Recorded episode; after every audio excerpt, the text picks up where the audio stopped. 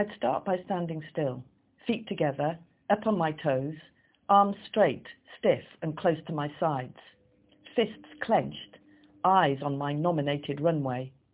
I'd take a deep breath, feel my nostrils flare, my chest rise, and my heart pounding in the middle of me. Then, a short, rapid run-up, just five or six steps. I could feel when propulsion met muscular poise and momentum kicked in, like finding the biting point on a car. I'd twist to the left and spring off my left foot while swinging my arms up, then down and out wide as wings, with a force that whipped my legs up and over in a cartwheel in the air. I'd see the ground tilt, feel the wind rush on my skin, then back on my feet, bouncing, beaming, punching the air.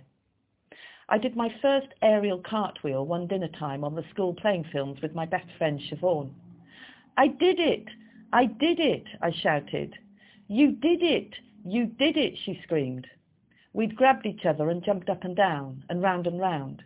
We did the same when Siobhan did her first back somersault. It was just after the Munich Olympics. I had posters of Olga Korbut and Ludmila Tourischeva plastered all over my bedroom walls. I wrote a poem dedicated to them, and my gym teacher had it printed up on card. At that time, my mother worked as a waitress most evenings and had to leave before my father was back from work or me and my sisters home from school. For our tea, she'd leave a pot of potatoes peeled and ready for chipping to have with a tin of baked beans or goblin beef burgers. After my younger sisters had gone to bed, I'd stay up for a bit playing cards with my father. One night he said, Are you happy? I paused and pondered this question that no one had ever asked me before.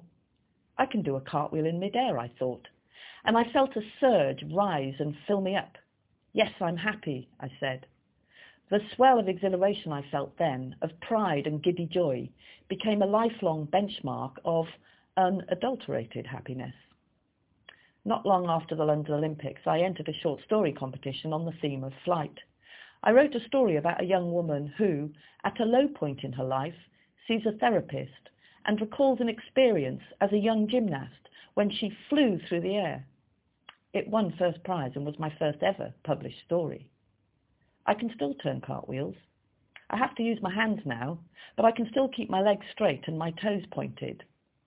Last summer, leaving a restaurant with my husband, Adam, my friend Siobhan and her husband, Roberto, I stopped, placed my feet together, rose up on my toes, arms at my sides, fists clenched, and focused on the pavement.